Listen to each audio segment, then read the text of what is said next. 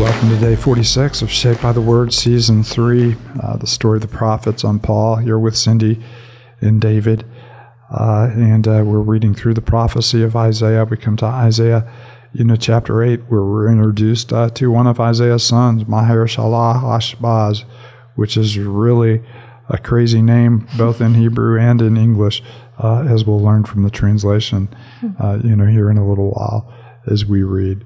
But we continue to develop the theme uh, of the child who will be the sign of God being with us. And so this child will be both a, a, a sign of judgment and, and a sign of God's presence with us. And we're going to continue to build the image of the child as we move from chapter 8 to this particular child that's born to Isaiah to a child that will one day be given, you know, to all of us. Mm-hmm. So we start uh, with uh, chapter 8. Before we read, Cindy, do you mind you know, lifting us up with a word of prayer? Mm-hmm. Father, thank you um, for time in your word. Thank you, Father, for the gift of your word as, um, as we spend time reading, Father, but meditating. We know that we have um, a gift from you that connects us to you, and we thank you for that. pray that you would open the eyes of our hearts as we read this, that we would have understanding, Father, and that we would even know exactly where to apply this to our heart and life. So we ask these things in Christ's name. Amen. Isaiah uh, chapter 8, uh, the Lord said to me, Take a large scroll and write on it with an ordinary pen, Maher Shalal Hashbaz. So I called in Uriah the priest and Zechariah, son of Jeberechiah, as reliable witnesses for me. Then I made love to the prophetess, and she conceived and gave birth to a son. And the Lord said to me, Name him Maher Shalal Hashbaz. For before the uh, boy knows how to say, My father or my mother, the wealth of Damascus and the plunder of Samaria will be carried off by the king of Assyria. The Lord spoke to me again, because this people has rejected the gently flowing waters of Shiloah and rejoices over Rezin and the son of Remaliah.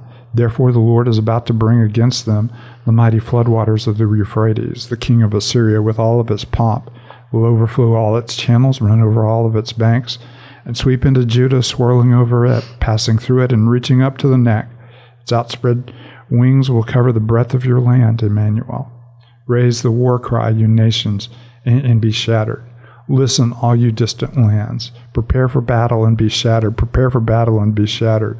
Devise your strategy, but it will be thwarted. Propose your plan, but it will not stand, for God is with us. This is what the Lord says to me with his strong hand upon me, warning me not to follow the way of this people. Do not call conspiracy everything this people calls a conspiracy, and do not fear what they fear, and do not dread it. The Lord Almighty is the one you are to regard as holy. He is the one you are to fear.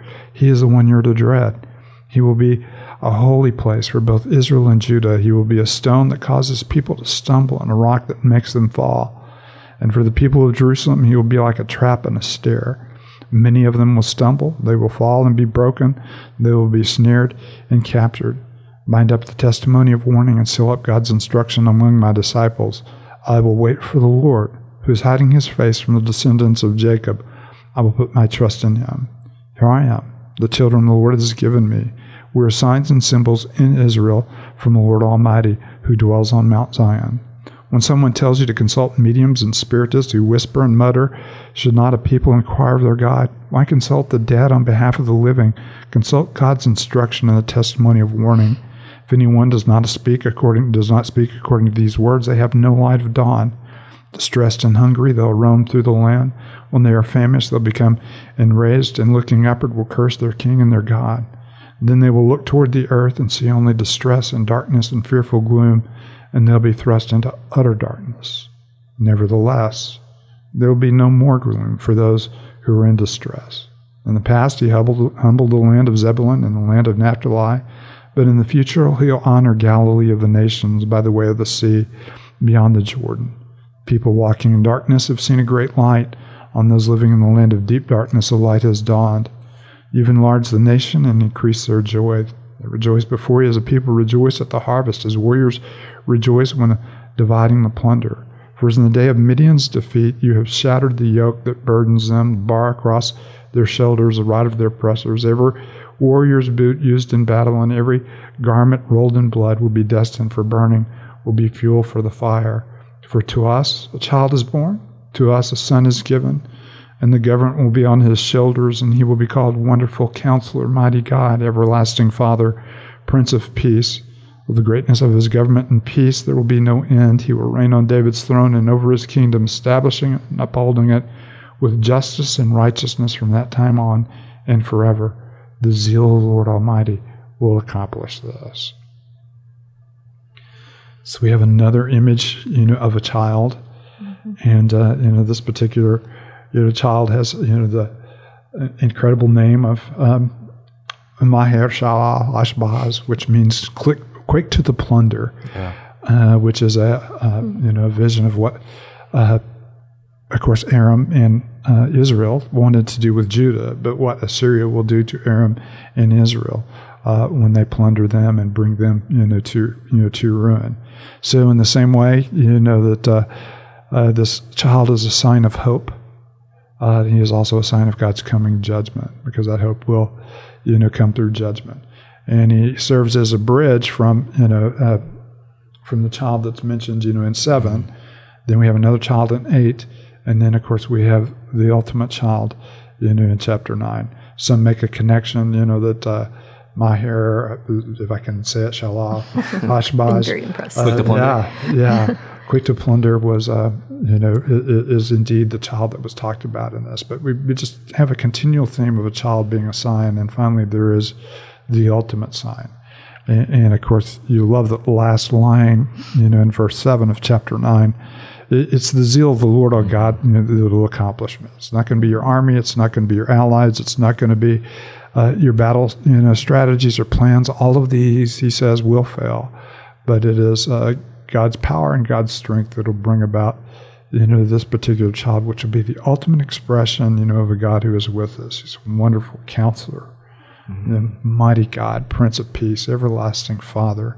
He'll reign on the throne of David, and, and his throne will be, you know, uh, characterized by justice and peace. Yeah. Now, there's so much pointing to Jesus here, especially in, in chapter 9, and just love that visual as well of, you know, verse 2 the people walking in darkness, they've seen a great light. On those living in the land of darkness, a light has dawned, and, and this light it, it enlarges the nation and, and, increases the joy. And so we've seen a lot of the, the judgment, the, the doom, and, and the gloom that's happening here. And so to, to see this, this hope of you're in darkness, there's not much joy, but there's going to be a light to come that, that will bring joy and, and restoration and, and take you out of the darkness. Not because you're so great or you did so many wonderful things, but like you just said, the zeal of the Lord is going to accomplish that. And so, again, there's this is almost just a entire description of, of the gospel there. Uh, and, and you see there's you know, kind of this wonderful image if you're, if, if you're hearing it and seeing it, the, the, the shadow that's going to fall over these lands is Assyria. Uh, so this is uh, this is the area of Galilee. So this is the place where uh, you know, of, of, Nazareth, a place where you know Jesus began his ministry. So these are kind of on the fringes of the kingdom of Israel. So these would be the very, you know, first uh, you know first cities and towns that are overcome by you know this flood that's been described of the king of Assyria moving through and plundering the land and uh, destroying its you know, destroying its people. But in the same place where there was great gloom, there will be this, you know, mm-hmm. hope. Mm-hmm. And, and, of course, the hope describes the ministry of Jesus as the voice of one who is pronouncing the coming kingdom of God. So you have uh, you have the shadow that moves over the land, and mm-hmm. then you mm-hmm. have the great light that pushes back the shadow mm-hmm. and offers hope. So it's kind of a nice image. Mm-hmm. You know, and it, it does refer to this darkness or this time of, of shadow, as you're calling that. But um, in 813, you know, it's just that affirmation again that, you know, God is in control. He's the Holy One. He is the one to fear. He's the one to dread. He is the holy place. Um, and so I, in the midst of that darkness, don't listen to conspiracies, don't listen to, to the lies but you know remain connected to the holy one it's, no it's, it's, it's easy to be this. overcome by our fears and it's easy to uh, believe every whisper and every rumor we hear and to make the whispers and the rumor bigger than they need to be and the realities around us and uh, you know you, you see a lot of that you know hap- happening to us as mm-hmm. as we look to the future and we yeah. see you know cultural forces that mm-hmm. you know, deeply scare us and Uh, sometimes we make them bigger, you know, than they need to be, and sometimes we, we, we don't, you know, we, we don't, uh, you know, fear them enough, maybe even. Uh, but the Lord is, you know, telling us that don't get caught up in what's going on in the culture around you. Do not call conspiracy everything they're calling conspiracy, or fear everything they fear. Uh, but you know, look to me. Um, you, you ought to be the one, you know, that I fear, and you ought to be the one that I dread. And by this, he's, he's talking about you ought to be consumed with me, not what's, you know, going on in the world around me. And even that wonderful scene at the end, you know, because he is the true king, right? He is the one that's going to be on David's throne. Um, he is the one that is going to rule and reign over his kingdom that he's establishing. And it's going to be upheld with justice and, and righteousness from that time on and forever. And so, again, just another beautiful glimpse pointing to Christ, the true king, the, the true king of Israel, the true king that's still on the throne forever and ever.